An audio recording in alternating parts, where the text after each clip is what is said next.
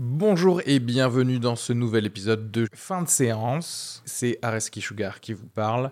Pour vous dire que je suis en spectacle actuellement au théâtre Beau Saint-Martin à Paris. Donc si vous voulez venir voir une superbe heure de stand-up, n'hésitez pas à prendre vos places. Il reste des places pour les trois dernières représentations de la saison. Le 15 juin, 28 juin et 12 juillet. N'hésitez pas à aller sur Bireduc ou suivre les liens depuis la description du podcast ou aller sur sugarfree.com. Merci à tous, profitez bien de cet épisode. Bisous. Bonjour à tous et bienvenue dans ce nouvel épisode de fin de séance. Aujourd'hui nous sommes le 9 mars et avec Arnaud Decaze, Jean-Yves Rabot et Camille Rutherford, nous allons parler des Hommes du Président, un film que vous avez choisi sur la page Facebook euh, de fin de séance. D'ailleurs j'en profite, n'oubliez pas de liker la page Facebook, de la partager, de dire à tout le monde qu'il euh, faut écouter ce podcast dès qu'il y a un nouvel épisode qui, sort, vous nous aiderez euh, beaucoup. Et puis également, voilà, comme je le répète souvent, d'aller nous noter sur euh, le recensement d'iTunes, puisque on peut y mettre 5 étoiles et des petits commentaires sympas, et c'est grâce à ça que ça permet au podcast d'être euh, d'être connu et recensé sur, sur Google. Donc n'hésitez pas. On a également le Twitter et l'Instagram euh, de euh, chaque petite photo, chaque petite affiche et poster des films que l'on analyse. Et j'ai totalement oublié de me présenter, hashtag animateur de merde, je m'appelle Areski Sugar et je fais un peu de stand-up.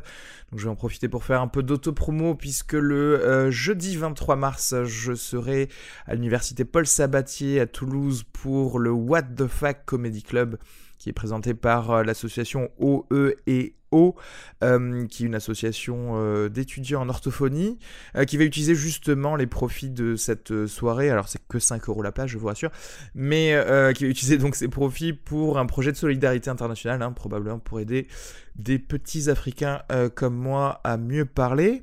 Et également, je serai le vendredi 24 mars, donc le lendemain, à 21h au centre culturel Henri Desballes pour une soirée euh, exceptionnelle, hein, euh, organisée euh, comme tremplin d'humour dans le cadre des Fous Rires de Toulouse. Donc c'est une sorte de mini concours, j'imagine, de, gens qui veulent faire rire plus que les autres parce que ils, veulent gagner un petit peu plus d'estime de soi. donc merci de venir et de, et de, et de m'applaudir, clairement. Hein. Allez, sans plus attendre, on va pouvoir passer au podcast Les Hommes du Président. Bonne écoute à tous, gros bisous.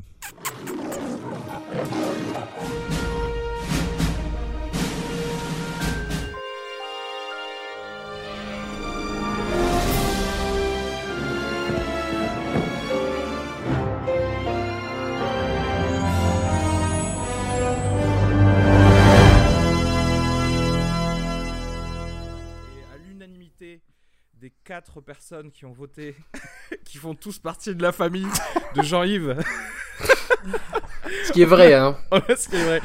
Écoutez, je tiens à dire, d'abord, je me félicite pour cette victoire aux primaires euh, fin de séance, déjà, dans un premier temps. Et deuxièmement, j'aimerais dire que voilà, j'aime ma femme. Voilà, j'aime ma femme. Et je tiens à dire aussi qu'elle n'a absolument pas été rémunérée pour ce travail. Elle l'a fait. voilà tout ce que j'avais à dire. Et, euh, victoire cinglante, hein, puisque 4-0-0-0. Voilà, donc, donc aujourd'hui, on va voir All the President's Men, les hommes du président en français. Un film de Alan G. Pakula avec euh, Dustin Hoffman, Robert Redford, Jack Warden entre autres. Euh, c'est un film qui est sorti pardon, j'ai l'impression que j'atteins la puberté là. c'est un film qui est sorti le 22 septembre 1976 en France. Euh, je pense qu'il a dû sortir en début d'année aux États-Unis. Le synopsis du film, alors je, vais vous le lire tel qu'il est euh, sur Allociné. En 1972, cinq hommes sont arrêtés pour avoir pénétré par infraction dans l'immeuble du Watergate, où se situent les bureaux du Parti démocrate. Alors que l'affaire est présentée comme un simple fait divers, deux journalistes du Washington Post, Carl Bernstein et Bob Woodward, décident de pousser l'enquête qui les mènera vers les plus hautes sphères du gouvernement pour euh, replacer peut-être effectivement l'historique de l'affaire du Watergate dont on connaît le nom mais peut-être pas les tenants les aboutissants, c'est quand même une enquête qui a permis euh, de pousser euh, le président euh, actif Richard Nixon à la démission puisqu'il a été euh, effectivement impliqué dans cette affaire d'écoute du euh, de ses opposants euh, politiques. Donc c'est vrai que c'est hum, cette euh, ce film tiré d'une histoire vraie, même d'ailleurs tiré du roman des deux vrais journalistes euh, qui, qui ont donc euh, mené cette enquête euh, a permis de relater un petit peu tout ça. Alors comme tu disais Arnaud tout à l'heure, c'est vrai que ça ça ne relate pas toute l'histoire, mais simplement les, je crois les cinq premiers mois ou les sept premiers mois. euh, Grosso modo, après le, gros, le, le- Après le- ça, ça relate l'enquête de Woodward et Bernstein, mais en fait c'est c'est euh, c'est que le début de l'histoire du Watergate, puisque euh, après euh, suite suite à cette enquête, il y a eu il y a eu des procès qui se sont ouverts Effectivement. et ça a duré ça a duré jusqu'en 73 ou 74, non, je crois même quelque chose comme ça. Enfin ça Ouais, ça, ça- a traîné Ça a traîné un petit peu effectivement. ça a traîné un Petit- petit peu et le, et le film fait le choix de de pas l'embrasser com- de pas embrasser complètement cette histoire et de se concentrer sur ça quoi. Sur les journalistes effectivement. Un petit clip. Gorge Profonde a dit que la vie de certains était en danger. Oui, Qu'est-ce qu'il a dit d'autre? Que tout le monde est mouillé dans l'affaire. Vous avez vu les derniers résultats du sondage d'opinion? La moitié du pays n'a jamais entendu le mot de Watergate. On s'en fout comme d'une guigne. Vous devez être complètement crevé. Bien sûr, c'est normal. Rentrez chez vous. Prenez une douche ou un bain chaud, puis reposez-vous 20 minutes. Une fois d'attaque, rappliquez dardard. On nous fiche des bâtons dans les roues et c'est par votre faute. Il est vrai qu'il n'y a pas grand-chose en jeu, excepté le premier amendement de la Constitution, les droits de l'homme, la liberté de la presse et peut-être même l'avenir des États-Unis. Tout ça n'est pas très important. Et si jamais vous refoutez le bordel, je vous préviens, ça bardera. Au revoir. Donc, qu'est-ce que vous avez pensé euh, des Hommes du Président? Est-ce que déjà c'est un film que vous aviez déjà vu euh, justement avant, récemment ou pas? On va commencer par Camille pour te pour t'obliger à parler. Bonjour à tous, je m'appelle Camille, euh, je suis une pote à Arnaud et je me suis incrustée dans cette conversation de fin de séance. Alors je tiens à dire que je n'avais jamais entendu parler de ce film, merci. Ni de ce Et- podcast. Ni- euh, si si, je suis une fan, je suis fan. Et je dis pas ça pour faire euh, ma HQ. Euh, j'avais jamais entendu parler de ce film ni du réalisateur et j'ai adoré le film, surtout parce que Robert Redford est trop beau. C'est vrai qu'il est beau gosse dedans. Ouais. C'est vrai qu'il a un putain de style avec sa mèche de cheveux blondinette à Brad Pittienne. là, ouais, mais exactement. ouais. On pense tellement à Brad Pitt quand on le voit euh, jeune, c'est fou. Beau gosse. Alors moi, Euh, moi j'ai- j'aimerais juste dire un truc qui est assez marrant, je sais pas dans quel cas les, les gens sont comme ça, mais moi j'avais vu la classe américaine avant de voir ce film. du coup. Alors du coup, ce qui est marrant, c'est que c'est assez long de se détacher euh, de l'image de Peter et Steven. Alors, euh, ju- juste, il faut expliquer, euh, La classe américaine, c'est un film de détournement qui reprend des extraits de vieux films américains pour les redoubler, pour leur faire raconter n'importe quoi, et vraiment la matrice du film, le, le film qui est le plus présent et qui sert de fil rouge à, à, à, à tout ce détournement, c'est euh, Les Hommes du Président. Et du coup, Continue. pour, euh, pour toi, euh, Jean-Yves, c'était surtout Peter et Steven, quoi. Ouais, c'est ça. Et du coup, c'est très drôle parce que moi, j'ai vu et revu la classe américaine. Donc, il y a des, il y a des moments où je m'attends à des transitions qui ne viennent jamais. Et du coup, je suis très déçu. Mais, euh, mais du coup, euh, finalement, je suis obligé de me mettre dans le film. Et euh, bon, après, ça, c'est pour la blague parce qu'après, une fois, une fois que tu rentres vraiment dans l'histoire, ça. Tu passes assez vite euh, outre ça, mais c'est euh, assez étrange d'être habitué à quelque chose. Et euh, d'ailleurs, je sais pas si est-ce que c'est vraiment les doubleurs les mêmes, c'est les mêmes en VF. Ce sont les mêmes mêmes doubleurs en VF ouais, que donc la je pense qu'en. VF, ça doit être abominable de voir ce film en VF, ça doit, ça doit être impossible quoi. Si t'as vu la classe américaine, Ouais, c'est clair. tu te dis, mais c'est pas ça qu'il dit dans cette scène, normalement. Euh, oui, du coup, attends, c'est un film que tu as vu, du coup, après la, la classe américaine, mais est-ce que c'était un film que tu avais déjà vu avant de le revoir, justement, pour, ou avant de le voir pour ce, pour ce podcast? Oui, oui, oui, je l'avais déjà revu, je l'avais déjà revu et je l'avais adoré comme je l'ai euh, adoré à nouveau ce moment-là. euh, euh, bah pour, pour plein de raisons, mais j'aime bien. moi, j'aime bien le côté documentaire que ça. J'aime bien le côté rentrer dans la vie de ces deux journalistes et puis vraiment ce petit travail d'orfèvre à l'ancienne un peu. Ça a un côté un petit peu, un petit peu rudimentaire, tu sais, le, petit calepin, le petit téléphone, on gratte du papier, ça, ça ravive des, des passions de, de journalisme et, ça, et je trouve que c'est vraiment, euh, c'est vraiment le film qui donne envie de, de faire ce job, quoi. Je trouve ça vraiment. euh, ça vend du rêve, quoi. Ouais. Ouais, surtout au début quand il dit euh, Yeah, I'm just going to polish it. Ouais. Au Mm. début, il y a un dialogue, c'est c'est trop, ça donne trop envie de savoir écrire des articles. Ouais. De Ouais, juste y- passer à la phase du polishment.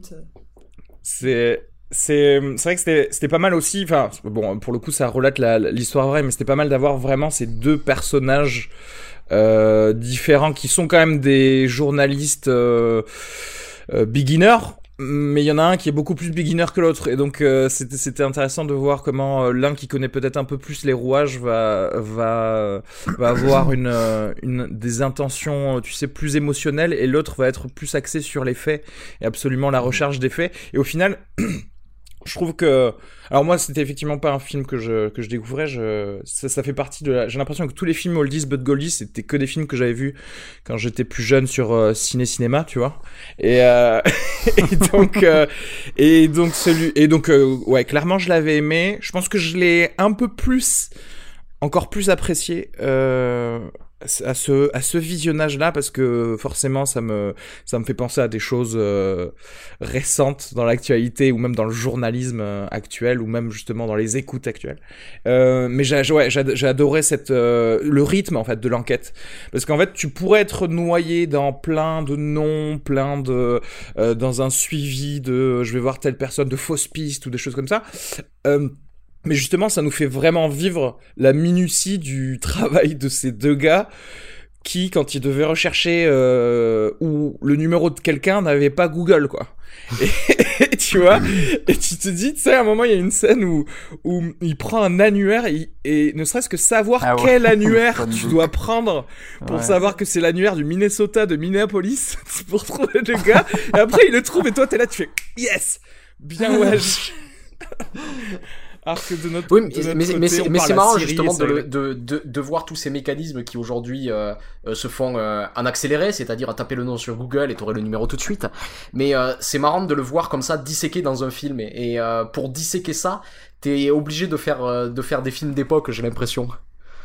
Tu pourrais, c'est, c'est pas, c'est le genre de choses qui serait très difficile de montrer aujourd'hui cette recherche, euh, cette recherche par, par, par Google quoi, Par juste. Google, ouais. Enfin, ça serait, ça serait beaucoup trop, ané- beaucoup trop anecdotique. Euh, ouais. Euh, Il y a aussi. Ah, il y, a- il y a quand même. euh, c'est vrai que tu disais, on rentre dans la vie euh, de, de ces deux personnes, Jean-Yves, mais c'est vrai que. Enfin. Il y a, y, y a pas du tout de vie, de vie privée en fait de ces gens-là. On voit vraiment que leur travail. Et, et je trouve que pour justement que des successions d'une seule enquête, et que des successions de dialogues au final, parce qu'en fait il n'y a pas vraiment d'action dans ce film, il n'y a que des dialogues, que des séries de dialogues. Moi je trouve que le réalisateur gère euh, tellement bien euh, ce, qui, ce qui se passe, parce qu'il il y a des scènes où tu sais, il y a tout le temps la bifocale là, où Mhm. tu vois le- l'arrière-plan et le premier plan qui sont, qui sont nets. Et c'est, et c'est tellement beau, quoi. Parce qu'il y a, il y, a des- il y a des scènes où, tu sais, où tu vois, par exemple, euh, euh, le fait que euh, Nixon vient juste de gagner euh, les primaires républicaines et que derrière, tu vois Robert Redford à la, machine à écrire qui est en train de travailler à sa, à le démonter, tu sais, et tu, enfin, il y a, plein de résonances dans, euh, dans ce discours-là, en fait, tu vois. Quelque part, le réalisateur nous parle même quand il n'y a pas de dialogue, et ça, c'est ça, j'ai trouvé ça très cool. Et aussi, la chose très bien que j'ai, que adoré dans le film, c'est l'acting. Parce que vraiment, ça sonne tellement naturel. Mais à chaque fois qu'il y a quelqu'un qui coupe la parole de quelqu'un d'autre, je me dis, ah putain, mais il joue trop bien parce que je, tu sais, je vois pas les petits tics hollywoodiens euh, qu'on pourrait voir euh, dans un, film récent ou dans, autre chose, tu vois, ou dans la, recherche de faire un accent à la Snowden, tu vois, comme euh, Gordon Levitt. J'ai- J'aimerais revenir sur, sur plusieurs éléments dont tu, dont, dont tu as parlé. Euh, c'est déjà en fait, je suis d'accord et c'est c'est un choix que j'aime beaucoup, le fait de montrer ces deux journalistes presque comme des euh, des moines soldats quoi quelque, quelque part. C'est-à-dire que euh, les, les les les tout petits éléments qu'on peut avoir de leur vie privée, c'est leurs appartements où euh, on a vraiment l'impression qu'ils qu'ils ont pas de famille quoi, que c'est euh, que qui sont uniquement concentrés à la, à, consacrés à la tâche, con- contrairement à tous les gens en fait qu'ils interrogent, puisque tous les gens qu'ils interrogent, en fait, on rentre dans leur vie par la vie privée pour ensuite arriver euh, petit à petit à leur travail qui les a amenés à participer à ce scandale du Watergate. C'est-à-dire que euh, il en parle à un moment, par exemple, à un enquêteur du FBI. Euh, je sais plus lequel c'est. Il me semble que c'est Bernstein, mais je suis pas certain. Ouais. Qui parle avec le directeur du FBI et qui lui dit en fait le, le problème de votre enquête, c'est que vous les avez interrogés au boulot. Ouais. Là où leurs supérieurs peuvent euh, effectuer des pressions sur eux pour ne pas qu'ils parlent. Et euh, où il dit, euh, nous ce qu'on a fait, c'est qu'on est allé les voir à la maison, là où ils seront, euh, où ils seront un peu plus à l'aise. Et c'est vrai que c'est euh, ce film, c'est une succession de ça. C'est une succession d'appartements privés dans lequel ils rentrent. Et, euh, et, euh, et c'est toujours très intéressant aussi de voir la manière dont ils rentrent. C'est-à-dire ils utilisent des techniques presque de, de, de, de, de VRP, quoi, De de, de vendeurs en, por- en porte-à-porte. Et il y, a une- il y a une scène assez géniale du film. Je pense que ça doit être la, la, la, la plus longue interrogation de témoin du film où il, euh, où il rentre dans la maison d'une femme qui travaille pour le, le, le CREEP, le Com- Committee to Re-elect the President, qui est donc ce comité en fait qui a, euh, qui a une cellule qui était, euh, qui était, euh, qui a été montée expressément pour essayer de mettre des, bâtons dans les roues du Parti démocrate. Et la manière dont il rentre dans cette maison, c'est assez marrant parce que t'apprends que c'est deux sœurs qui vivent dans cette maison. Et pour entrer dans cette maison, il demande à boire un café. Et à chaque fois, en fait, pour rester, il, il- il utilise le, ce prétexte du café où euh, il finit par en boire des dizaines, euh, où on le voit après euh, complètement, complètement à juste après la scène parce qu'il a trop de caféine dans le sang. Et la manière dont, on, dont il établit en fait les relations qui existent entre ces personnages, je trouve ça brillant à la fois dans, l'écriture et dans l'acting. C'est-à-dire que c'est la sœur de cette femme qui travaille pour le gouvernement qui laisse rentrer ce, ce journaliste et qui insiste pour qu'il reste. Et donc en fait, en filigrane, on comprend sûrement que sa sœur euh, Veut plus que supporter ouais. en veut fait qu'elle parle de- en fait. elle veut qu'elle parle, mais on imagine sans doute qu'elle a eu des, des, des, des heures et des heures de discussion avec sa sœur, qui en pouvait plus de sa vie à cause de ce qu'on lui faisait faire au boulot. Et donc, en fait, sa sœur décide de faire entrer ce journaliste en se disant ça va lui faire du bien. Et c'est toujours comme ça que sont construites ces scènes. Moi, moi, moi j'adore ce fait que justement, les la vie privée, il y en a énormément dans ce film, mais c'est toujours celle des témoins qu'on va interroger. Hmm. Et je pense que ça participe beaucoup à, à cet acting formidable où tu dis que c'est, ça paraît très très réaliste, mais c'est que j'ai l'impression qu'il y a aucun de ces personnages qui sont clichés en fait. C'est-à-dire, ça va pas être le méchant manipulateur, c'est-à-dire, il y a toujours un mélange de culpabilité, d'autres choses. En fait, c'est, c'est assez complexe, quoi, la manière dont, euh, dont tous ces caractères sont, sont forgés, et finalement, les, les personnages dont on, dont on, dont on apprend le moins, c'est euh, les deux journalistes principaux, journaliste, puisque même leur patron finit par, le- par lâcher euh, des histoires de sa jeunesse euh, à certains moments, c'est-à-dire on en sait plus sur leur patron qui est un personnage secondaire.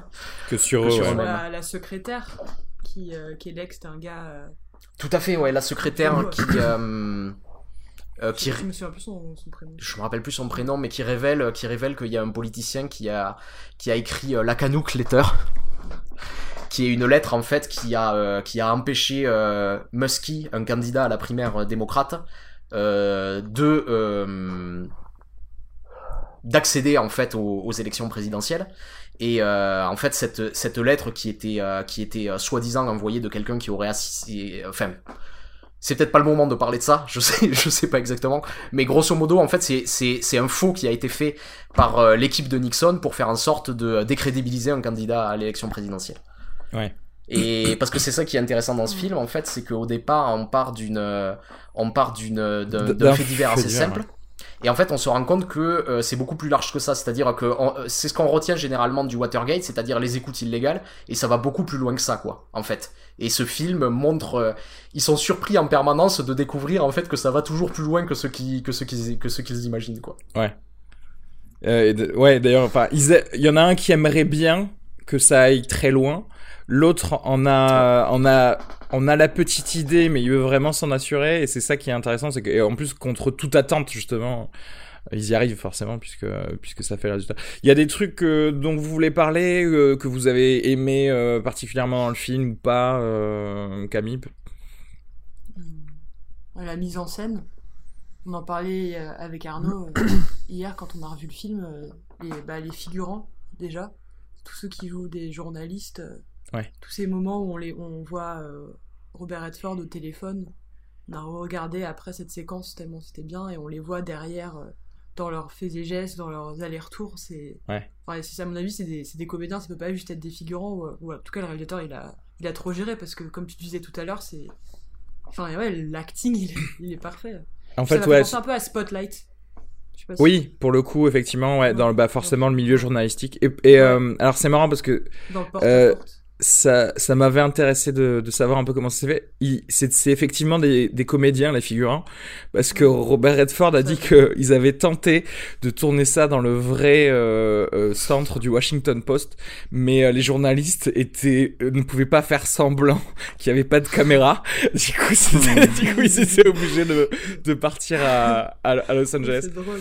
Et euh, ouais, non, mais euh, c'est vrai que ouais, c'est vrai que c'est du bon travail. Moi, j'aurais juste un petit truc à dire sur le la, J'ai l'impression que en arrivant sur le dernier quart du film, euh, justement, le rythme qui était pas mal dont je parlais, c'était un peu essoufflé. En fait, j'ai l'impression qu'il reprenait un petit peu les mêmes euh, façons de faire qu'il avait fait euh, pendant tout le début du film et que c'était pile le moment où justement il fallait changer, et il fallait peut-être arriver euh, tout de suite euh, vers euh, vers son dénouement quoi, tout, tout bêtement.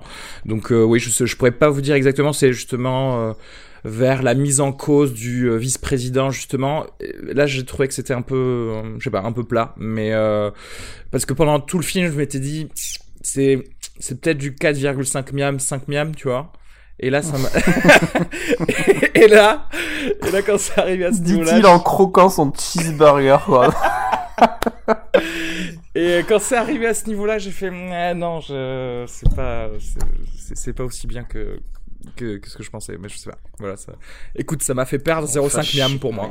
Ok, simplement. moi, j'ai- Enfin, je- Jean-Yves, je sais pas si t'as quelque chose à dire. Ouais, sur- moi je, moi je voulais juste, euh, du coup, c'est pour rebondir un peu sur ce que tu as dit au début Arnaud, mais moi j'ai- j'aime énormément et euh, ça, ça a pas mal de leçons à donner pour la suite parce que c'est un film de 76 et déjà à cette époque, enfin voilà, il y a ce film a l'intelligence de, de ne traiter qu'une partie, du coup, de une partie euh, de l'histoire. Et du coup euh, ça, ça sert vraiment le, le côté où on prend le temps de, de regarder les choses, d'aller dans... Et, et- et c'est ça que, qui, qui est marrant, c'est que combien de films après sont tombés dans, on, sont tombés dans cette erreur après dans les années 90-2000 de vouloir tout faire, tout couvrir, tout l'événement, alors que là, t'as vraiment, c'est vraiment Ouais. cette intelligence à avoir un, un fragment du truc. Et euh, je voulais juste parler un petit peu de la photo. En fait, c'est un truc qui m'a dérangé. Alors, j'ai essayé de le de concilier ça. En fait, moi, je trou- moi au début, je trouvais la photo euh, bah, assez décevante, voire, voire souvent dégueulasse par endroits. Et du coup, je me suis dit, je me suis dit, est-ce que du coup, c'est vraiment pour servir l'aspect documentaire, tu vois? Je me Ouais. suis dit. euh, Et je sais pas, je sais pas, d'un côté, je me dis, il y a tellement de films dans les années 70 où euh, la photo était déjà euh, super bien. Et euh, je, je sais pas quoi en penser, je sais pas si j'arrive à pardonner la, la photo, je, je, je- voilà. Alors, juste. Ju- juste au niveau de la photo, euh, donc c'est Gordon Willis qui a, qui a fait la photo de ce film, qui est une légende vivante, Mm. puisque c'est le, le directeur photo du Parrain et du Parrain 2 notamment, Eh ben, moi, moi ça, ben, je comprends pas alors du coup, franchement. et de, que- et de Mana- Manhattan, euh, Manhattan, Annie Hall, enfin il a fait énormément de, de films très très importants des années 70, et en fait... euh, En fait, il dis- avait la grippe. Non, mais ce que tu dis moche, moi j'ai l'impression qu'il y a, qui certes, c'est, c'est peut-être pas beau, mais c'est cohérent. Enfin, c'est ce que, Non, ce que tu dis exactement sur, euh, sur, C'est sur, ça. la- sur l'aspect documentaire, c'est-à-dire Ouais, c'est euh, ce décor avec euh, la lumière de néon qui est en douche comme ça sur les, sur, sur les personnages, c'est pas fait pour être beau, quoi. C'est fait un peu Mm. pour. Non, euh, mais ça, je, je comprends, mais moi, c'est, euh, si tu veux, euh, c'est pour ça qu'il y a un moment où j'ai essayé de le concilier en me disant qu'il y avait forcément. Il y avait forcément. Et la, la raison documentaire m'a fait apprécier la photo, mais, mais quand. La première heure, je me disais, mais c'est bizarre, il y, a un truc, il y a un truc qui collait pas pour moi euh, sur. euh, Mais Ah. j'aimerais en, profi- en profiter pour rebondir, pour, euh, pour parler justement que, en, en fait, ce que, ce que j'aime dans, dans la mise en scène de ce film, c'est la cohérence de, toutes ces, euh, de tous ces partis pris euh, techniques. Et euh, on en parlait un petit peu avec Camille hier, notamment, en fait, je pense que clairement, c'est, je pense que c'est parmi les plus beaux décors de cinéma que j'ai vu de ma vie. Et pas dans le sens où ils sont beaux euh, à l'image quand tu les vois, mais en fait, c'est de la véritable mise en scène. Et en fait, quand tu, quand tu prends des déjà le, le, ce bureau, où on les voit travailler, où c'est toujours filmé en plan large et où euh, le, travail de chorégraphie des figurants, comme l'a dit Camille, est toujours parfait pour nous, immerger un peu dans, ce milieu-là. Mais euh, il y a toujours des choix de décors qui sont faits en fait pour renforcer ce qu'on voit à l'image. Et je vais prendre deux petits exemples. Euh, une des premières fois où les deux journalistes sont mis en contact, en fait, euh, ils arrivent pas à se voir parce que leur, le- leurs bureaux sont masqués par un, euh, pilier qui est euh, au centre de, de la pièce et ils sont obligés en fait de se pencher pour voir ce que fait l'autre. Et il y a toujours, tu vois, des éléments comme ça qui sont faits, euh, qui sont pas là pour, forcément pour être beaux, mais qui sont là pour faire de la mise en scène, en fait, pour pouvoir euh, montrer une situation, pour montrer en fait cette, cette approche, euh, euh, cette petite chorégraphie qui est entre les deux, comment ils se tournent autour avant de finir par travailler sur le sur le sur, sur le même sujet. Et c'est la même chose dans tous les appartements, c'est-à-dire quand ils rentrent dans l'appartement de cette de cette femme qui a des réticences à parler, euh, cette femme dont, dont j'ai évoqué l'histoire il y a il y a il y a, il y a trois minutes là. Euh, elle parle d'une autre pièce. Tu vois ce que je veux dire Elle parle, euh, il y a, euh, le journaliste qui rentre dans le salon et elle, elle reste dans la cuisine, sur le pas de la porte, et il y a même une rambarde d'es- d'escalier qui les sépare tous les deux. Et cette manière de l'éloigner, où on va la voir petit à petit avancer, à chaque fois euh, dépasser un élément de du décor pour se, pour se rapprocher. Et il y a quelque chose de, de, de- en fait, de, de très très malin dans la manière dont c'est organisé, et je crois qu'on peut dire la même chose du son. C'est-à-dire que le son cherche pas à avoir euh, le son le plus clair, le son le plus beau en permanence. C'est-à-dire que si on est dehors et qu'il y a du vent, on entend le vent. Ouais. Alors que c'est pas quelque chose qu'on, qui Oui, se oui, fait il y a- beaucoup. Tu vois ce que je veux a- dire Oui, d'ailleurs, ça ça m'a marqué surtout, tu sais, dans une scène où à un moment il y a Dustin Hoffman, Steven, qui euh, qui euh, euh, qui interview Qui est charrette, faut euh, qui est charrette totalement et qui interview qui interview slash drague une euh, une assistante de la Maison Blanche. Et en fait il y a un avion qui passe Ah oui. en plein Ah milieu oui, de la scène. Tu sais t'es là t'entends pas Elle est très bien. et, tu crées- et du coup tu fais oui c'est vrai que ça rajoute au, au réalisme parce que tu dis oui dans la vraie vie il y a des choses qu'on n'entend pas très bien et c'est vrai qu'il y a tout le temps Ouais. ces, ces espèces Et- de, et- de et- et- répétitions tu sais à chaque fois qu'ils sont au téléphone Ouais. il dit Ouais. c'est c'est bien du creep dont vous parlez, c'est ça, c'est du comité pour, euh, tu vois, et parce que et moi pour moi ça rentre toujours dans la minutie d'avoir absolument les faits qui sont confirmés, tu sais, par, par tout le monde. Euh, Et, su- j'ai- et surtout de montrer ce de, de montrer ce filtre. Je, je veux juste prendre un autre exemple, mais euh, la première fois que Robert euh, Redford entend parler de cette affaire, c'est il est au tribunal. Il assiste en fait à l'audition des, des cinq hommes. Et en fait ces cinq hommes on ne les verra que de dos parce qu'on est du point de vue de Robert Redford. Et en fait le- leur voix est détimbrée parce qu'ils sont dos au micro. Mhm. et euh, on entend de loin en fait un type qui, qui hésite et qui le dit à, à basse voix et qui dit j'ai travaillé pour la, pour la Central Intelligence Agency. Ouais. et le juge lui fait répéter pardon Central Intelligence Agency pardon the CIA toujours et là des tu vois toujours, euh, et là tu vois Robert Redford qui, qui écoute ça et qui dit euh, euh, holy shit sainte Ouais. merde ou ou alors euh, le mec du son il était malentendant en fait depuis le début et en fait euh, tout le monde devait se répéter. Mais euh, euh, juste j'ai une question à te poser Jean-Yves parce qu'en fait genre tu dis que c'est moche la, Non, la mais- cinématographie. Non non mais euh, en fait non voilà ma question c'est qu'est-ce qui est qu'est-ce qui qu'est-ce que t'aurais aimé voir quand, en prenant un exemple d'un autre film comme cinématographie sur ce film tu vois? Tu vois ce que je veux dire ou pas? Euh, que- que- quel Non, film mais- qui serait un peu documentaire qui, a une, qui est plus beau en fait en termes d'image? Ou en, en tout cas qui Euh, servirait bah- tout aussi bien le propos du film tout en étant beau? Bah, Spotlight, par exemple. Ouais, je sais pas qui fait. Parce que moi je pensais tout de suite à Paul Greengrass, tu vois. À, euh, non mais genre- attends, là, là t'es es en train d'essayer de me corner. Je me suis, je me suis déjà fait buttfucker par Arnaud qui m'a clairement dit que c'était une légende de la photo. Donc là, Ah non juste- mais attends, attends, attends. Euh, moi- non mais attends, moi, pas attends, du tout, attends, parce que ça moi, va pas euh, se que passer comme ça. une- Vous allez pas gang, je peux pas me faire, gangbanger parce que. non, non, moi Je par contre, non, non, mais moi je suis un peu, non, non, moi je, pour le coup je suis un peu de ton côté, c'est-à-dire que légende de la photo ou pas, je veux dire, euh, tu peux avoir une mauvaise année, tu vois ce que je veux dire. Donc, euh, donc et, et c'est vrai que je la trouve pas. En fait, clairement, je moi, sais je- pas, moi- en fait, je mais sais pas en fait, ce que, tu disais, cette, histoire, cette histoire de, de double focale, Oui, ça fait partie du travail de photographie oui, aussi. c'est vrai. Oui, mais après ça, tu vois, j'imagine bien que c'est une grosse et discussion qu'il y a avec le réal aussi à la base de dire ouais, on, ça on va le faire pendant notre film. Tu vois, c'est pas genre, euh, Ouais, ouais, bien sûr. c'est pas non plus le- l'image Et du pendant coup, tout le du film. coup, la, la, la focale, c'est c'est va- c'est vachement intéressant parce que ça, c'est un truc que j'ai adoré et du coup, j'adore le, plan. Je sais pas si c'est exactement le plan final, mais le der- un des derniers plans où ce que tu disais, tu vois au premier plan la télé avec Nixon et puis derrière et le premier journée, voilà.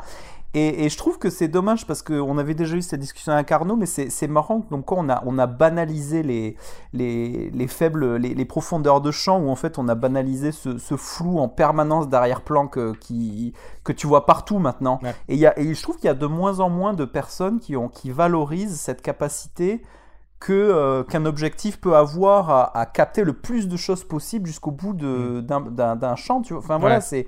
Il y a, y euh, Scorsese qui fait un peu ces clins d'œil-là. euh, il me semble que c'était dans Departed, mais j'ai l'impression, en fait, et paradoxalement, que justement ce, ce truc de, de flou d'arrière-plan qui a, qui a à la base un, un, un, un- problème optique, quoi. J'ai l'impression que c'est devenu, ça s'est inversé en fait, et que ça c'est devenu la, le standard, tu Ouais, vois, et parce que y a de fait- moins en moins de gens. Parce que ça fait c'est- marrant, quoi. donc tout le monde Ouais. préfère avoir le bokeh derrière. euh, pour Ouais, c'est genre, ça, le euh, bokeh c'est devenu la base en fait, je comprends pas pourquoi en fait. Ouais, donc, ouais. euh, Oui, alors qu'en Et- fait, et- Et que on là, on pourrait- voit un véritable, c'est-à-dire ils, ils se, ils se sont fait chier pour faire en sorte qu'on voit tout, Mais pour oui, faire en sorte que même quand il y a un gros plan, c'est quand même un plan large. Enfin, c'est Mais oui, un- c'est ça. un truc de mise en scène super intéressant, je trouve. Ouais. Mais ouais, c'est ça. Et du coup, juste pour revenir sur la lumière deux secondes, moi je trouve pas. pas- Enfin, je trouve que les scènes où il y a Robert Redford qui est dans les parkings, tu vois, Mhm. Ouais, avec ben là je trouve clairement que la photo ça va pas quoi, parce que je, je trouve ça trop. euh, je sais pas, ça fait, ça fait limite caméra, euh, ca- vieille caméra de surveillance, on voit rien quoi. Enfin, moi je trouve qu'on voit rien, ça me dérange. Bah, ouais, ouais, mais là, tout- là aussi, euh, bon, clairement, c'est voulu parce que c'est de gorge profonde. Oui. C'est d'ailleurs, euh, d'ailleurs, c'est un film qui introduit plusieurs choses euh, intéressantes qu'on connaît euh, maintenant dans les films de d'espionnage et tout ça. C'est le gorge profonde, le deep throat, le le gars qui va te donner des euh, des indications, mais qui ne veut jamais être cité comme source, euh, qu'on revoit dans X Files. Euh, et euh, et et le truc de follow the money, tu sais, suis l'argent Hmm. que maintenant on voit tout le temps dès qu'il y a des, des films de narcs, euh, des choses comme ça, tu sais, pour euh, il faut suivre l'argent, c'est là que tu tu vas arriver au grand ponte euh, en faisant ça, donc c'était assez euh, c'était pas mal quand même. C'est quand même un un, cor un film cornerstone un peu dans tout ce qui est espionnage et, euh, et enquête, donc c'est assez important. Et c'est vrai que sur ça, je suis d'accord, euh, Jean-Yves, qu'il y a un truc un petit peu euh, euh, très artificiel dans la manière dont il cache la- les trois quarts du visage de gorge profonde aussi. mais il faut dire que c'était un choix parce qu'à l'époque on ne savait pas en fait qui était ce gorge profonde qui avait donné à, euh, des Mm. informations à Woodward et Bernstein. Depuis on le sait, il s'agissait de Mark Felt qui était le numéro 2 du FBI. Hmm. D'accord. Oui, mais enfin, ouais, enfin bon, ça change pas qu'ils ont choisi un acteur et qu'ils peuvent euh, le filmer comme ils veulent, tu vois ce que je veux dire. Ah oui, oui, non, mais Euh, je, je suis d'accord sur le sur le côté un petit peu Ouais. artificiel de euh, Parce que où à chaque fois il est dans il, est, il, il- il se trouve comme par hasard dans un endroit où son visage va être aux trois quarts dans l'ombre, on Ouais, pas ouais. les yeux pour qu'on puisse lire les expressions sur son euh, effectivement, visage. ouais, bah du coup, du coup là je, ouais, là je mets un point pour euh, pour Jean-Yves parce que toi tu parlais de cohérence dans la cinéma, dans, dans, le- dans la photo et en fait bah du coup c'est pas cohérent si t'as des scènes où tu les stylises à fond et le reste tu fais de, quelque chose de très réaliste, tu vois ce que je veux dire ou pas? Ouais, Ça ouais, sonne- en fait, ça là, sonne un là- peu. euh, Mais bon, après, je t'avoue que moi, j'ai pas non plus été choqué par la. Euh, après, je sais pas, j'ai un remaster euh, Blu-ray euh, sympa. Enfin, le son, c'est quand, même- c'est quand même du, du mono, hein, mais. mais. Mais l'image est, l'image j'ai l'impression, euh, la meilleure que, que, ce qui est possible de, de faire. Mais c'est vrai que j'ai pas été euh, ni choqué par la, la beauté, ni- ni par la moche, la mocheté de, de la photo. Et un truc aussi que j'ai- bien aimé, je crois qu'on sous-estime là, tu sais, c'est un peu quand on dit euh, ouais, euh, euh, il joue bien un gars qui lit un livre, et là je trouve qu'il joue vachement bien les gars qui sont au téléphone. Ah oui, complètement. et, et je pense que c'est un truc qui est Camille. super dur à jouer, tu sais, de. Non, mais c'est vrai, en plus, dans- il y a, vous avez vu le film non-film de Quentin Dupieux? Ah oui, euh, premier film. oui. Ouais, ouais, ça me dit un Ouais, truc. non, ouais. c'est juste, ça me rappelle parce qu'il y a une scène. En fait, c'est un film sur la mise en abîme d'un tournage.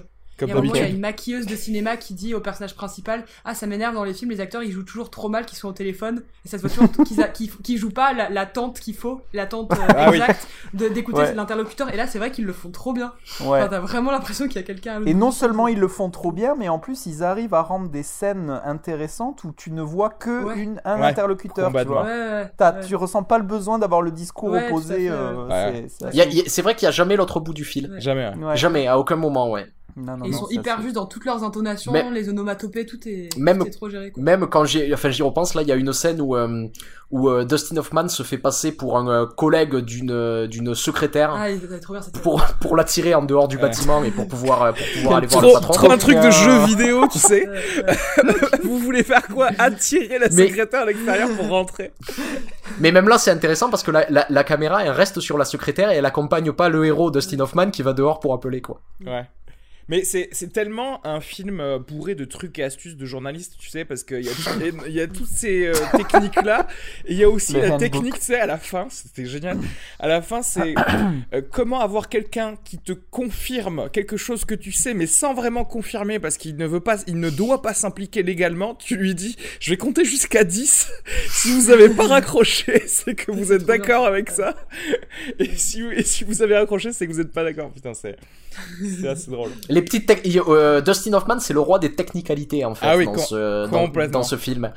C'est gars- toujours. Alors vous vous vous pouvez vous voulez pas me dire mais les noms, mais je vais dire des lettres de l'alphabet et si ça correspond à ces initiales, vous faites. mhm, mhm. C'est c'est le gars qui, euh, si tu joues un jeu de plateau avec lui, va te trouver toutes les, toutes les finesses des règles, tu sais, pour te, pour te.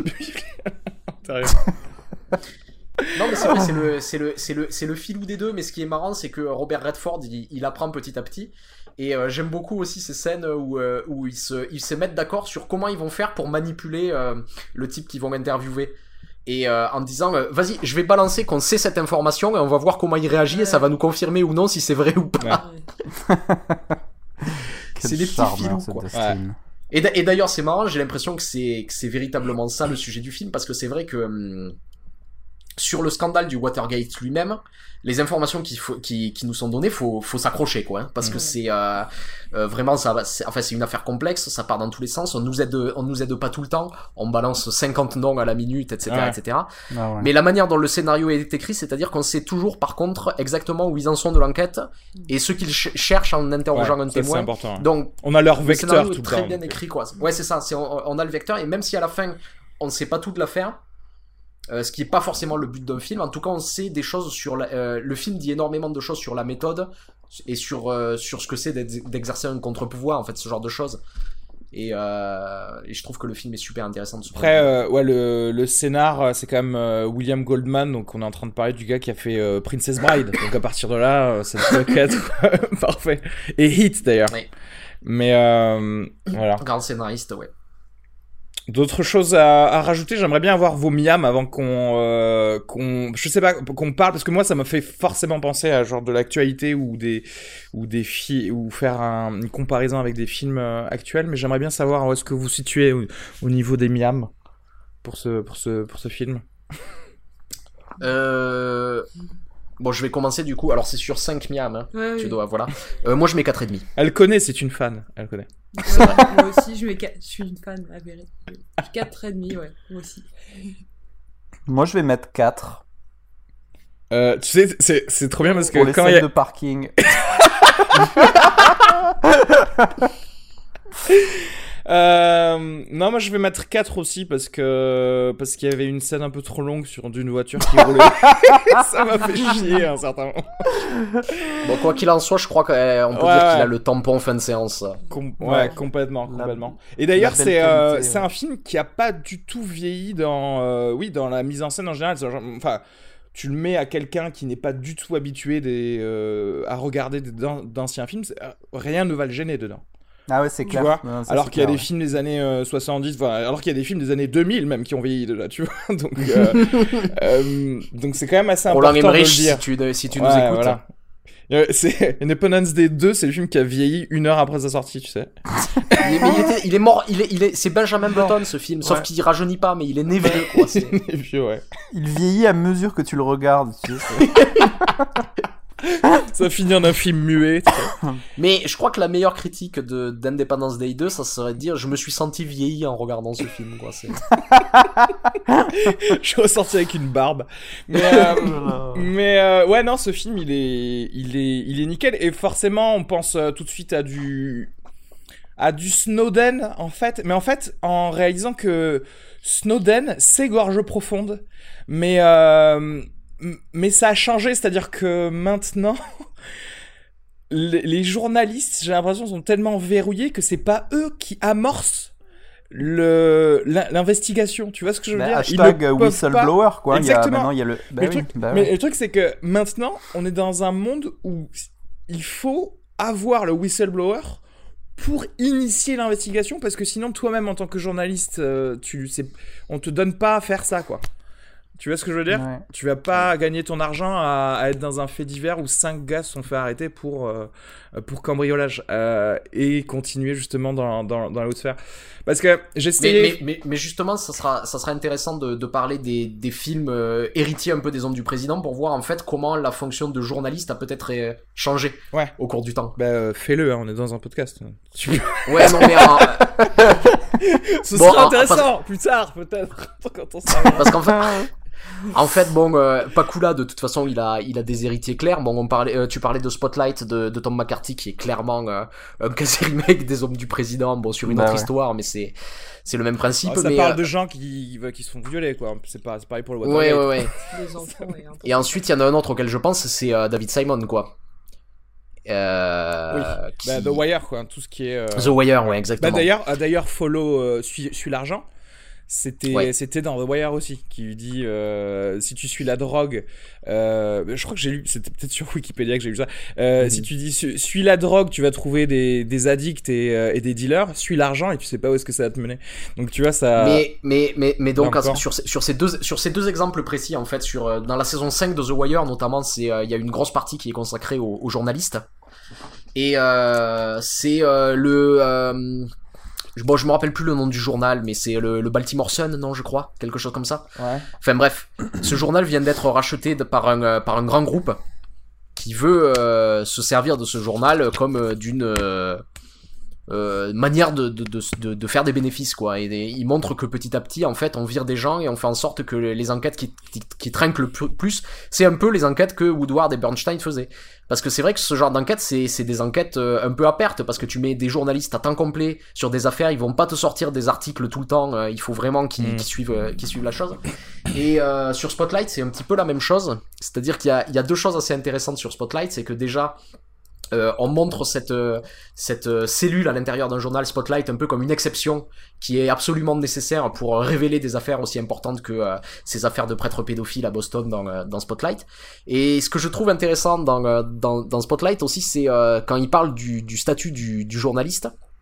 Euh, je vais spoiler le film, donc je suis, je suis absolument désolé. tu vas spoiler mais, la euh, vie en fait, c'est ça?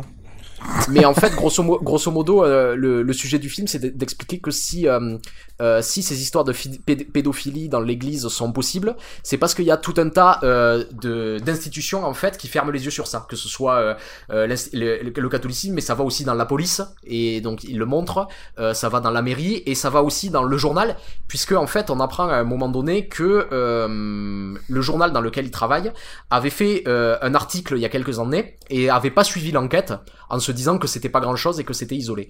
Et à la fin du film, on apprend que le journaliste qui avait fait cette enquête, c'est euh, Michael Keaton, donc le journaliste qui euh, qui est, euh, qui tient un peu cette cellule du spotlight pour, pour enquêter sur cette affaire. Et euh, à ce moment-là, en fait, où il révèle que, sans le savoir, en fait, il a pris part à cette, à cette corruption-là.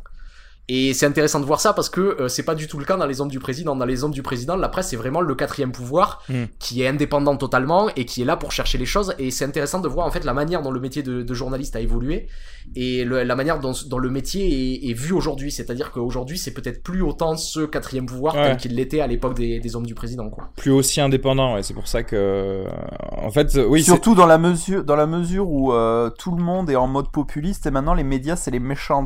Ouais, bah ouais, parce que. Ouais, ouais, ouais. Les médias sont, font aussi partie du jeu commercial, du clickbait, etc. Et donc, forcément, bah en fait, c'est pour ça, c'est genre le whistleblower maintenant, il doit rapporter quasiment tout. tout enfin, c'est c'est Snowden, quoi. Il, a- il doit rapporter Ouais, ouais. tout son truc, tout son bagage. Tout dit, clé en main. Regardez, quoi. tous les faits sont là. Mais- Euh, mais c'est donc, ce que- mais croyez-moi, même euh, aux, aux journalistes. C'est ce que se plaisait à répéter Julian Assange euh, très souvent, c'est-à-dire que euh, quand il disait euh, WikiLeaks, et il, a dit euh, euh, on est obligé de révéler ce genre d'affaires parce que les journalistes font plus leur boulot en fait. Tout à fait. Absolument. Ouais, ouais, c'est ça. On va finir. Mais euh, c'est intéressant que tu parles de Spotlight et bon moi j'ai énormément beaucoup pensé à ce film et du coup euh, là où c'est quand même assez convenient et pratique sur le timing c'est que euh, euh, t'as quand même encore un petit côté euh, les vieux pots tu vois dans Spotlight parce qu'il y a encore les calepins tu vois Mais euh, tu vois, c'est aussi possible parce que ce scandale éclate au tout début des, des années 2000 et on n'est pas encore dans l'hyperconnectivité et l'hyperboom d'Internet, tu vois. Ouais. Donc, c'est le euh, dernier moment du calepin, comme tu dis. C'était ouais. le, le dernier moment, c'était now or never, tu vois. Et du coup, ça aurait été intéressant de voir euh, comment, ce, comment ce serait pas, ça se serait passé si ça, on avait été plus dans les années 2010, tu vois? Hmm. Comment ils auraient abordé ce travail journalistique. puisqu'on Mais- serait plus- Mais après, je suis d'accord que je pense que l'outil euh, doit énormément changer le, le travail en lui-même. Mais euh, je pense que ce qui a changé aussi énormément le travail, c'est euh, qui possède les médias, quoi. Bah oui.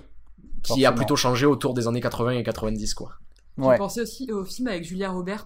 Rien à voir, mais c'est. Euh, L'affaire My Pélican Elle c'est des avocats, mais. euh, Ah, Erin Brockovich euh, Non. Oui. quoi Irine Brokovich, ouais. Non, mais juste dans. Pareil, parce qu'elle a- elle est tout le temps avec son petit calepin et son crayon à papier dans ce film. Ouais. Et elle va de por- alors, euh, chez des gens. Faire du porte-à-porte. dans- Ouais. Ouais, voilà. C'est en gros. Pas, ça, ça me- ça me fait Non, mais c'est vrai qu'elle est avocate, mais je Ouais, pense que c'est aussi un héritier des hommes du président, oui. ce film. C'est le même, la même Ouais. sorte d'enquête, quoi, clairement. Ouais. Ouais. Avec les témoins qu'on doit aller chercher. Ouais. euh, ouais.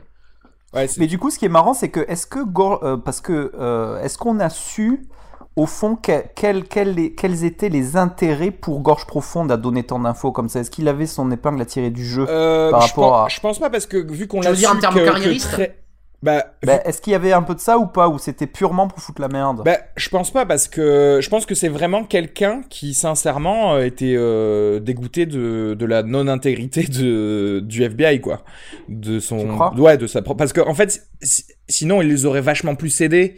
Enfin euh, si- Sinon il les aurait pas aidés déjà. tu vois ce que je veux dire? Ou alors il les aurait beaucoup plus aidés dès le début. Si c'était un truc carriériste euh, vraiment pour euh, évincer par exemple le directeur pour être euh, nommé à la place du directeur ou quelque chose comme ça tu vois.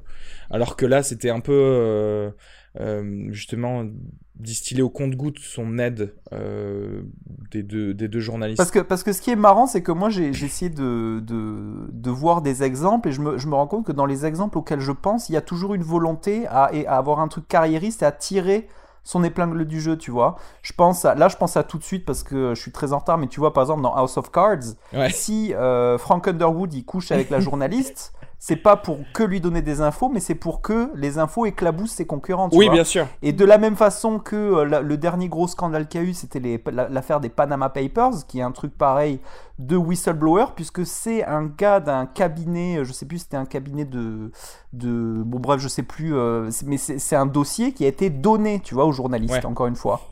Mais ça, ça veut dire qu'il y a toujours un moment donné où ces gens qui font les whistleblowers, alors je vois que Snowden en exception, bah ouais c'est ça mais il y a que, il y a toujours, il y a souvent ce truc de, il y a un moment donné, on n'a pas accepté un compromis, ok, je balance ça, ça, il y a un leak à la presse, quoi, tu vois. Ouais, attends, il y a aussi Ouais. l'autre whistleblower là, euh, comment il s'appelle, celui qui a changé de sexe, euh, tu vois. Et, Chelsea Manning. Eh ouais, Chelsea Manning, tu vois. Il y a, enfin, il y a aussi des gens qui sont dans une structure. Euh, qui juste disent mais en fait ce qu'on fait c'est c'est moisi quoi. Euh, et qui vont du coup Ouais, plus se prendre sur la gueule puisqu'elle est en prison maintenant euh, que qu'autre chose. Donc bon après dans, dans tous les cas je vais te dire que ce soit qu'il y ait une volonté quelconque derrière ça change pas que c'est la vérité. Et que et que sans sans lui bah ça se serait pas su en fait tout, tout bêtement. Ce serait étouffé encore par le par le système. Donc euh, c'est assez euh, important de toute façon. Euh, Mais, mais en fait aussi surtout aussi ce que ce que ce que rappelle le film c'est que euh, on doit on doit vraiment en fait la découverte de cette affaire à ces à ces deux journalistes euh, qui ont été opiniâtres et qui ont été les seuls à, à un peu à, à ti- à tirer les fils et en fait tu te tu te demandes combien il a pu y avoir d'affaires de ce genre qui Oui. n'ont pas été Et oui, oui, non, par sûr. des journalistes quoi Ouais, c'est ça. ouais, c'est parce que tu vois que tout le monde euh, était dedans du FBI la CIA euh, Parce que même, même Le même ministre si de la Justice. peut- si c'était peut-être pas à ce point, mais cette idée, parce que donc rappelez euh, l'affaire du Watergate, ce qui, ce qui était scandaleux, c'est la manière dont, dont euh, ils ont euh, pesé dans la vie poli- politique du pays, en choisissant euh, quel candidat serait euh, représenté pour les démocrates pour faire en sorte que Nixon ait euh, le plus de chances possible de, de l'emporter face à lui. Et euh, récemment, il y a eu quand même une affaire similaire Bah, avec, euh, euh, Hillary, euh, Clinton et Bernie, Sanders, quoi. Ouais, ouais.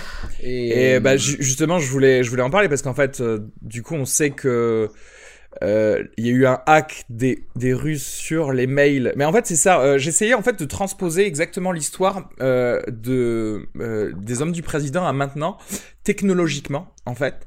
Et tu te rends compte que ça se transpose assez, bien hein, parce que l'herméticité euh, de des documents qu'on a plus ou qu'on a détruits, tu vois, dans les hommes du président, mais en fait, ça va aller dans des dans des hacks de dans euh, informatique dans dans le monde de maintenant, puisque voilà des des hackers russes ont réussi à avoir des emails du euh, du parti démocrate qui prouvait qu'effectivement, déjà à la base, il y avait des magouilles dans le Parti démocrate pour que ce soit Hillary Clinton qui gagne et pas Bernie Sanders. Mhm. Mais du coup, il y a eu un choix, là encore, pour le coup, par contre, et comme tu disais, euh, Jean-Yves, à mon avis, un choix conscient et intéressé de distiller ces euh, informations au compte-gouttes petit à petit pendant les, euh, la campagne pour avantager Trump parce que du coup petit à petit ben on disait ah mais regardez Hillary Clinton elle a bidouillé les, les primaires. Ah mais en plus elle a pas protégé ses mails etc tu vois. Et, et en gros comment en fait c'est le Watergate qui a réussi quoi. C'est à dire que l'écoute des mails a permis de choisir le, le futur président Oui, en fait, en fait, aussi rappeler, le Watergate a réussi. oui a réussi aussi, ouais, voilà, c'est euh. C'est juste qu'ils se sont fait choper à la fin, quoi, et Sauf que, que, ça dans a le terminé- sens où mal ça a terminé, réussi, mais- c'est que dans le monde de maintenant, on le sait, mais tout le monde s'en bat les couilles en fait. tu vois, il y a, zéro journaliste et, et- qui. et- et- et justement, j'ai- j'ai- j'aimerais, j'aimerais revenir pour euh, un peu plus parler de cette fameuse Canouk Letter qui a, euh, qui a gêné. En fait, ce qui se passait, c'est qu'il y a un journal qui a reçu une lettre de quelqu'un qui dit avoir été témoin du, euh, de Muskie qui euh, aurait euh, traité euh, les Québécois de manière euh, très, très hautaine en les traitant de Canouk, qui est une insulte pour traiter les, les Québécois. Et en fait, cette information, elle a été révélée, je crois, deux ou trois jours avant la primaire dans le New Hampshire, où il y a une très très forte minorité de Québécois Mm. Qui justement euh, n'ont pas voté pour lui parce qu'il y a cette affaire qui a été révélée. Et euh, donc en fait, on s'est rendu compte que, que, ce- que cette lettre était un faux et qui, qui avait été créé par, euh, par, par, un, euh, par un suppôt de Nixon qu'on voit dans le, qu'on voit dans le film. Et euh, en fait, c'est intéressant de voir comment euh, à l'é- à l'époque un candidat en fait euh, qui dit qui qui qui, qui lâche un mauvais mot pour traiter pour euh, pour euh, pour qualifier les Québécois tout de suite il est mort et alors que j'ai l'impression que dans la campagne présidentielle française en ce moment on s'en donne à cœur joie et ça pose de problème à personne quoi. C'est ça qui est hallucinant, c'est que nous, c'est le next level, c'est il y a le Watergate, il y a les gros dossiers, mais le gars il est là, pop, non mais il y a pas de souci, je reste en place. oui c'est ça avec Fillon qui fait non je vois pas où est En le fait, problème Il y a pas de euh, problème, j'aime ma femme. C'est- vrai que tu vois que euh, dans l'administration Nixon, parce qu'à un moment tout le monde était dans le déni, en fait tout le monde était des fillons, en fait tout le monde disait non, je n'ai jamais discuté avec ce journaliste, je comprends pas, je vois pas ce que vous voulez dire. C'est genre, en fait il, il a raison de faire ça Fillon parce que ça marche quoi. Ça a, fa- ça a failli marcher avec Nixon. En fait, Et en fait, en, en- en fait, c'est c'est c'est c'est la c'est la c'est la vraie question quoi. C'est que euh, euh, comment on a fini par être dans un système qui accepte ce genre de choses quoi. Ouais, c'est probablement parce que c'est on regarde pas assez les hommes du président, c'est pour ça.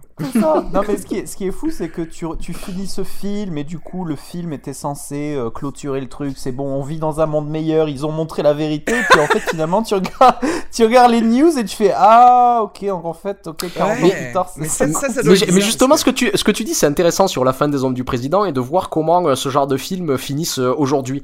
Et si tu prends la fin de Ah The ouais, Wire ou euh, la fin de Spotlight, c'est beaucoup plus euh, mesuré. C'est-à-dire que à, à l'époque, j'ai l'impression qu'il y avait cette entraîne du genre euh, ouais, euh, les journalistes, on peut changer le monde. Et maintenant, euh, Ouais. quand tu vois le même genre de film, c'est beaucoup plus désabusé en fait. Ah oui, c'est de- même c'est Ouais. complètement dark et complètement genre ça se finit comme euh, comme euh, un documentaire euh, Blackfish quoi. Tous les orques vont mourir. tu, vois ce que je veux dire? C'est euh, il y a aucune once d'espoir euh, clairement genre le Enfin, je, je- tu finis par avoir un Snowden en Russie qui peut pas rentrer chez lui, tout simplement, quoi.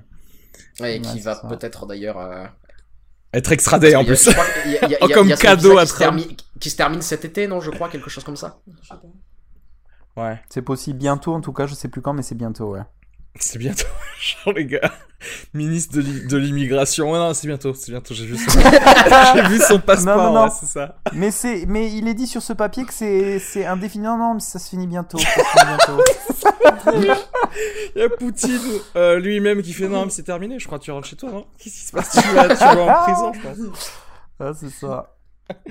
Est-ce que vous avez d'autres choses à raconter? Camille, dis-nous, parle-nous plus. Je crois que on va nous dire oui, c'est inadmissible. Trop de, trop Non, d'hommes ont écoute. parlé dans cette, dans ce Non. podcast et on n'a pas laissé assez de place. Non, pas du tout. Non, je sais pas.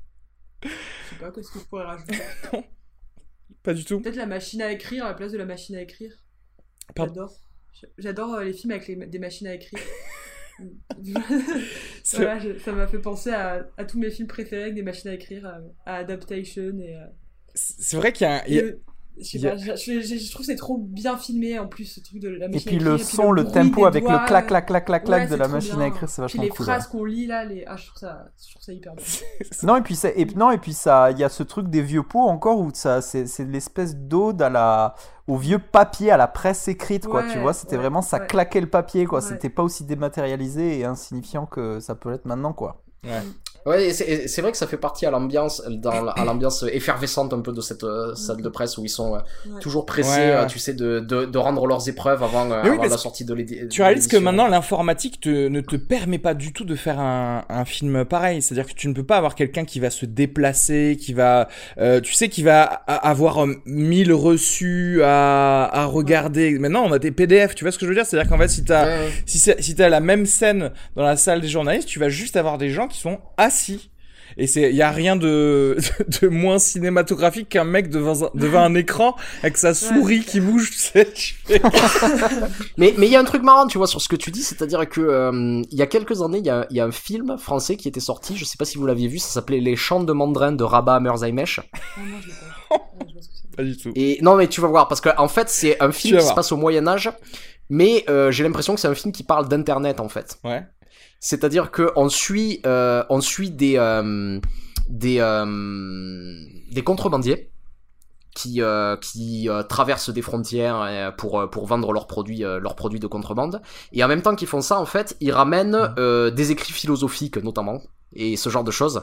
Et en fait, ils montrent en fait la manière dont ils essaient de propager ces idées, Ouais. où ils vont littéralement sur les forums des villes pour euh, pour à la fois vendre leurs produits mais sous le manteau un peu donner les livres tu vois qui sont euh, qui sont interdits Ouais. on voit la manière dont pour reproduire ces livres ça peut prendre des semaines où ils vont devoir trouver un imprimeur qui va accepter de le faire. Et où on voit ce travail de l'imprimeur où page à page tu vois il doit imprimer ces choses là à la main tu sais comme ça avec la presse manuelle pour ensuite les les redonner à ces contrebandiers qui vont les euh, les diffuser un petit un petit peu partout.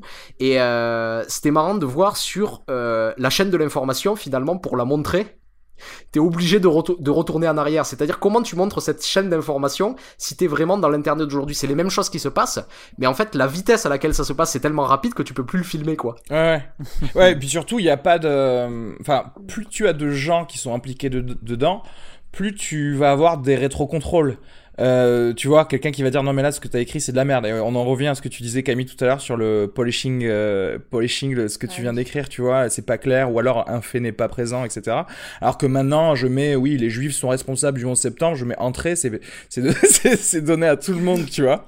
Et, Hashtag euh, Breitbart. hashtag Breitbart et genre c'est et voilà et du coup c'est c'est effectivement la facilité de de la fake news euh, qui qui aussi vient avec euh, cette euh, beauté de la technologie attention on est en train de skyper c'est quand même grâce à ça aussi C'est vrai qu'aussi il se, je pose, pa- il se pose souvent la question hein, de est-ce que ce qu'on imprime est juste ou pas? C'est une des questions qui revient dans Ah toutes oui. les scènes Parce quasiment c'est- quoi. ouais ils ont un vrai rédac chef je passe- je passe du Coca Light, mais, euh, mais David, mais David, David Fincher, il me semble qu'il filme bien euh, l'informatique dans son adaptation de Millennium, non? Ouais Tout à si, fait. c'est En vrai, fait, ouais. c'est c'est Semble- c'est c'est c'est je pense le meilleur le meilleur réalisateur à avoir compris ça. ouais Je pense Ouais. que c'est un travail qu'il entreprend depuis Zodiac et j'ai l'impression Ouais. qu'il parle que de ça dans tous ses films maintenant. Ouais. Et il le fait très très bien, ouais, t'as raison. C'est vrai que, mais bon, tu, tu, enfin, là ils, ils ont fait littéralement un film sur ça dans, dans, Ah, c'est un film sur Google, dans sur The- la recherche Google. dans dans The Millennium. Girl with the Dragon Tattoo. Autant c'est bien, fi- c'est très bien filmé, mais au max t'as 15 minutes de ça, tu vois.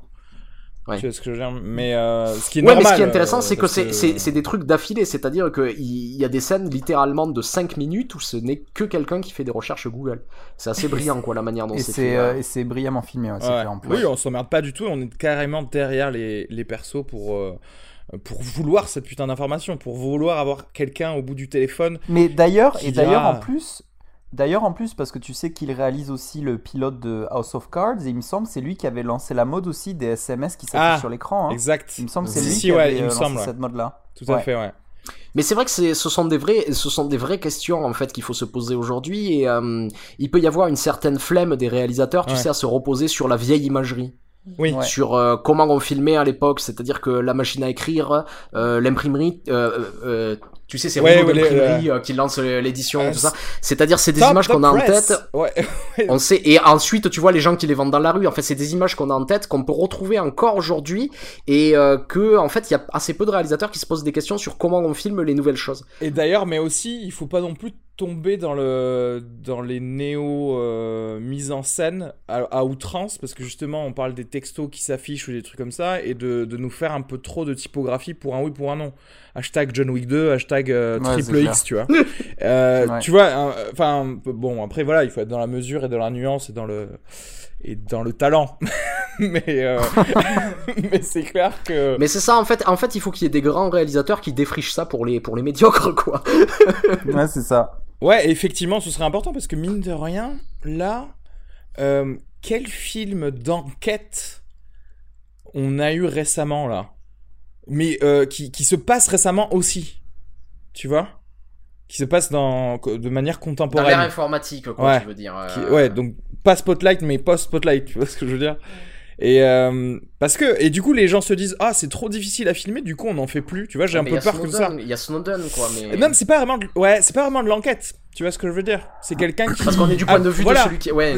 En fait, tu voudrais du point de vue des de- du ouais. point de vue des enquêteurs, tu Et c'est ça le truc, c'est qu'en fait, Ouais. quelque part, est-ce que aussi le, en- si tu faisais un film où il y a des enquêteurs dans le monde moderne, tu ne donnerais pas envie à des gens d'enquêter, tu vois, d'être- la star. De, Mo- moi, quand je vois Robert Redford et, euh, et euh. Dustin Hoffman, je me dis putain, j'aimerais trop, euh, à- à- ouais, voilà, aller, aller mettre des coups de poignard dans, dans le système, tu vois. Alors que si tu Sans, vois sans, pas, sans- sans rigoler, ce film a vraiment été à l'origine de, de milliers, de Mais- milliers de vocations de mais j'imagine bien, tout comme Top Gun a été à l'origine de. Et d'ailleurs, il, pa- il paraît De- qu'il le montre dans des écoles de journalisme aux États-Unis, certaines scènes, que c'est un espèce de truc au panthéon de euh, être journaliste, c'est aussi être un peu comme Robert Redford et Dustin Hoffman dans. Ouais.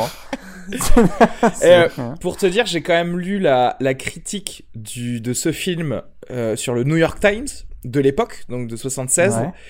Et, euh, et qui était quand même assez dithyrambique, alors que quand même c'est le, les, le rival euh, principal du Washington Post, le New York Times, tu vois. Mais le mec disait à quel point justement ils avaient trop nail la vie journalistique dans, euh, voilà, dans une salle de, euh, d'un newspaper américain. Donc c'est quand même, euh, ouais, du coup ça m'étonne pas qu'ils le montrent à des, à des, à des jeunes euh, journalistes, parce que si c'est, si c'est aussi bien décrit que ça, quoi. Mhm. Mais alors, si je, me, si je ne m'abuse, après je sais pas ce que ça va donner, mais euh, je crois qu'il y a un film dans les tuyaux sur l'affaire Cahuzac. Ah ouais? Ouais. Ouais, et que du coup, en fait, on verrait du point de vue d'un journal purement numérique en plus Ah ouais? comment ça t'inquiète? Ça peut être intéressant. Si Ouais, c'est mais- bien fait, ça peut être super. quoi. Voilà. Après, la question, ça va être est-ce que vraiment on va être euh, purement du, du côté du journaliste ou est-ce que. Alors je sais que c'est je sais que c'est adapté du bouquin de je sais plus comment s'appelle le journaliste de Ah, Mediapart, donc- tu sais qui a suivi l'enquête, mais je sais que c'est adapté de ce bouquin donc ça sera thé- théoriquement ça sera ce point de vue qui sera adopté quoi. Mais euh, Ok. Voilà, bon, ce sera, ce sera à voir quoi. Ce sera le futur de, de- du film de- d'enquête. Est-ce qu'on clôt le, les, les hommes du président pour que pour que vous puissiez me donner vos vos Blu-ray picks of the of the month ou euh, vous avez d'autres choses à dire sur euh, sur ce sur ce film? Bon moment en tout cas. Moi je le recommanderais euh, à tout moment. Peut se regarder en en pleine fait, ça, c'est vrai- sans problème. vraiment parce qu'on en parlait euh, ici genre un film sérieux etc. Mais ça, ça se mange comme un bonbon ce film quoi. C'est vraiment un euh, Euh, ouais, complètement. Moi, je, franchement, c'est, c'est, c'est une régalade. C'est-à-dire que, tu sais, il y a des fois, j'ai pas trop envie de, me- j'hésite. Bah, tu, tu sais, on en parlait avec Jean-Yves la dernière fois du never ending scroll qu'on a sur, euh, sur Netflix. Tu sais, à choisir un film à regarder ouais. parce que t'es Ouais, peut-être ouais. pas dans la, Ouais, ouais. dans le mood qu'il faut pour regarder un truc. Tu veux un truc léger, mais tu vois. Et, et en fait, celui-là, ça passe crème tout en étant un très bon film, tu vois. Ouais. Donc, euh, Ouais, ouais. et, et, et ouais d'ailleurs c'est vrai qu'on a sorti un exemple euh, euh, Spotlight Yep. qui est un très beau scénario euh, qui, qui suit dans les pas de, des hommes du président, mais par contre, je trouve que la mise en scène de Pakula, elle est quand même euh, un cran au-dessus de la, de la mise en scène de McCarthy Ouais, dans, Spotlight. Ah, J'ai trouvé sa gestion de- des plans assez ouf quand même. Il y a des choses que je trouvais belles, ouais.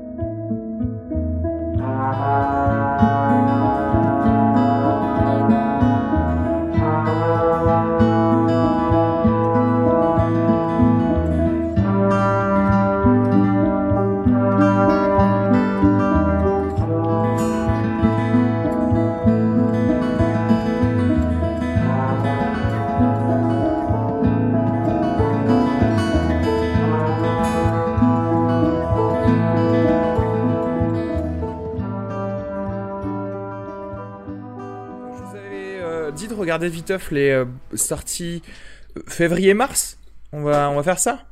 Euh, De DVD Blu-ray et savoir qu'est-ce que vous, euh, vous, vous achèteriez. Donc alors ou pour le découvrir ou pour euh, ou parce que genre il vous a plu, il- qui vous a plu et que vous voudriez l'avoir dans vous votre achèteriez Qui achète des Blu-ray de nos jours en VOD ou en, ou en dématérialisé ou en, ou en- qu'est-ce que tu as téléchargé quoi? Et c'est Bah, vrai que moi, c'est des perso, sorties moisies J'ai pas mal de pics. euh, sur les pics euh, à éviter à mettre à la poubelle. Parce que je vais commencer par là, je vais, je vais demander aux gens de vandaliser les, les, les DVD de Jack Reacher 2 si Ah c'est ouais. possible. Genre partez à la Fnac, mettez là, un c'est- petit peu de d'essence et brûlez ça direct. Non mais c'est c'est ouf. Et puis, Ne le faites pas, ne le faites pas. Hashtag légal. Ouais, c'est- On n'a c'est- jamais dit ça, on n'a jamais conseillé. ah oui c'est vrai, euh, il faut que Euh, ce soit pas d'incitation à Je la haine. conseillerais parce que je l'ai vu très récemment et j'ai ah, j'ai pas mal aimé. J'ai vu le, j'ai- je me suis mis à jour sur le juste la fin du monde de Dolan Ok. que j'ai trouvé très bien. Même si moi, moi je suis vraiment désolé de dire ça, mais je trouve que même si je trouve que Dolan est un peu overrated, il y a quand même des moments en fait de pure folie de mise en scène. Je pense notamment à la, la scène d'intro dans l'avion. En fait, on voit pas du tout qu'il est dans un avion, c'est assez fou. Et euh, je partais très mal en fait parce qu'il y a dans ce film les deux actrices françaises que je déteste le plus, à savoir Marion Cotillard et Léa Seydoux. Donc c'était quand même compliqué. Euh, j'ai adoré Vincent Cassel en fait et voilà donc j'ai passé un bon moment. Donc je Épisode ce pic. 29 de Juste la fin du monde si vous voulez écouter euh, Alice, Arnaud et moi en, en parler. Je crois que c'était ça, hein, c'était ça l'équipe? Et, et- et- et- ouais, c'est ça. Ok. Et, et- et comme je l'ai déjà dit, je pense pas du tout qu'il est overrated, Xavier Dolan. Moi, j'aime Et, beaucoup ce euh, qu'il fait, j'ai- et, et du coup, euh, et, Le et du Dolan coup, Freak, euh, je conseille. Qu'est-ce qu'il y avait Ah oui, je pour une pour il y a, y a pas mal de Blu-ray pour des soirées légères. hein. Il y a pas mal de Blu-ray pour des soirées ice cream, non? Qu'est-ce que t'en penses, ce Euh, euh oui, et probablement, moi, mon pic, en fait, de ça, c'est probablement un truc Ice Cream euh, Buddies euh, Burger. Parce qu'en fait, j'avoue que le seul où je mettrais de l'argent pour l'avoir, ce serait la Maison des Ténèbres, quoi. Parce que j'ai pas euh, trop envie de- d'avoir les autres. donc voilà, qui sort... euh, ouais, donc il est sorti depuis le 15 février. Euh, mais moi, c'est un film de semi-horreur thriller que j'ai beaucoup aimé. Euh, et clairement... Attends, t'es en, tra- t'es en train de parler de Don't Breathe là? Ouais, Don't Breathe, ouais. Ah ok, d'accord. Et euh, moi, c'est un film, moi, clairement, je, qui serait proposé dans une soirée film, tu vois, et que je reverrai. qui, qui passe très bien dans une dans une petite soirée horreur légère du samedi soir. Exactement, exactement. Ouais, Mais après, euh, c'est-à-dire que euh, je sais que je sais que Doug va nous sortir Mademoiselle, parce que je crois qu'il sort en, en mars. Mais euh, mais la question c'est, est-ce que je veux la voir, la voir? Tu vois, parce que je, je vois qu'il y a même ne tu, tu ne tueras point euh, que genre je voudrais voir, mais est-ce que je veux la voir Je sais pas. Tu, tu vois ce que vous voyez la, la diff? Bah du coup, si tu lances une petite soirée, euh, une petite soirée Fifty Shades of Grey, que tu veux continuer avec un vrai bon film SM, bah du coup ça peut en fait être pas mal, hein, franchement. Quoi Tu parles de quel film? Quoi de Tu ne tueras Bah, Mademoiselle, Ah oui, d'accord. Mademoiselle. oui, mademoiselle. oui, forcément. ça, ça, ça peut, ça peut être vraiment pas mal. Et après, du coup, donc t'as la petite soirée horreur, la petite soirée euh, Mademoiselle, je sais pas, mais il y a la petite soirée. euh, Soirée, man. la petite. Il y a la petite soirée Bridget Jones 3 aussi, parce que même moi, je moi Oh franchement, là là là. Il a- franchement, il Oh franchement, franchement, je suis vraiment désolé de dire que pour un, un mini euh, blockbuster comédie romantique numéro 3, il s'en sort très bien. Et je suis vraiment désolé de le dire. Mais euh, J'espère. juste pour. Emma Thompson qui est trop exceptionnelle en docteur, euh, docteur trop drôle. Ouais. Franchement, je, veux, euh, je veux bien lui donner un miam à ce film, rien que pour Emma Thompson. Mais euh, genre le reste, c'est tellement fait euh, comme un film des années 80 par quelqu'un qui force tous les traits. C'est c'était euh, c'était difficile le le, le Et oui, mais moi, si tu veux, de moi, si tu veux, le problème, c'est que moi, je, maintenant, je suis un homme marié, donc je suis obligé de concilier dans mon quota des comédies romantiques du dimanche soir. Et euh, si euh, des gens sont dans ce cas-là aussi, c'est un easy pick pour une soirée compromis. pour passer à, le, à re- mi regarder le film, mi être sur Facebook. Exactement. Camille, euh, tu nous tu nous disais euh, ma vie de courgette, oui c'est vrai, c'est ça. Que Non, mais ça je l'ai pas vu, j'aimerais bien le voir. Tu l'as pas Euh, encore pour vu. l'ins- pour l'instant, j'en ai vu aucun, mais j'aimerais beaucoup voir Ma vie de courgette. D'accord. Parce que j'ha- j'habite en Belgique, en, en Flandre, et en fait, euh, là-bas, malheureuse- malheureusement, les films sortent, les sous-titres, c'est que en flamand. C'est vrai? Euh, c'est- non, tout est en flamand, les dessins animés sont jamais euh, en langue originale. Du coup, D'accord. quand je suis allée ach- acheter ma place, c'était en flamand et sans sous-titres français. Du coup, je l'ai bah, je l'ai pas pu le voir. D'accord. J'aimerais bien voir Brice. C'est parce qu'elle comprend le flamand, mais la langue est tellement horrible à entendre que c'est difficile à supporter un film entier, quoi. euh. D'accord. Sinon, j'ai bien aimé le Tekel de Todd Solondz. Ah oui, qui sort aussi, Le- tout à fait. ouais. Ouais. Bah, Todd Solondz, il est, c'est un mec qui fait des films très particuliers.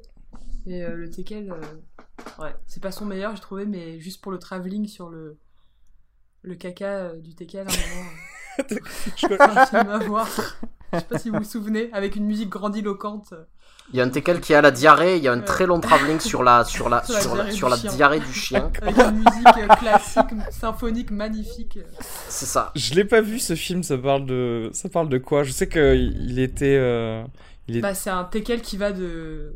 de- de- On suit plusieurs personnages qui s'occupent du Tekel. D'accord. Il y a Ouais. des personnages qui n'ont rien à voir les uns avec les autres. C'est... Et puis il y a des acteurs vraiment type... Enfin, des acteurs très particuliers, genre Danny DeVito... Euh... Qu'est-ce qu'il y a d'autre Greta Gerwig. Greta Gerwig, enfin tous ces acteurs euh, très, très originaux. euh. D'accord, genre on suit on suit des foyers différents en fait par le Tekel, c'est ça? Voilà. OK. ça. OK, ça a l'air Généralement plutôt petit bourgeois, euh, Ouais, et c'est une satire. euh. ça a l'air sympa ça. Ouais, il faudrait que je faudrait que je faudrait que je vois ça. Euh, et du coup ben euh, rien d'autre? Ou un film à, un film à jeter peut-être Camille comme euh, comme Jean-Yves avec avec Jack Reacher 2. Euh, Mal de pierre.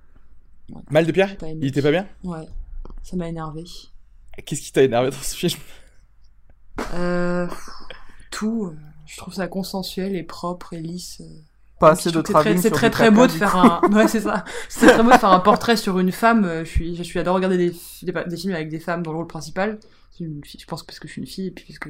Puis je trouve que Marion Cotillard est une super actrice, hein, d'ailleurs, mais elle, elle est super belle, mais je, ça m'a.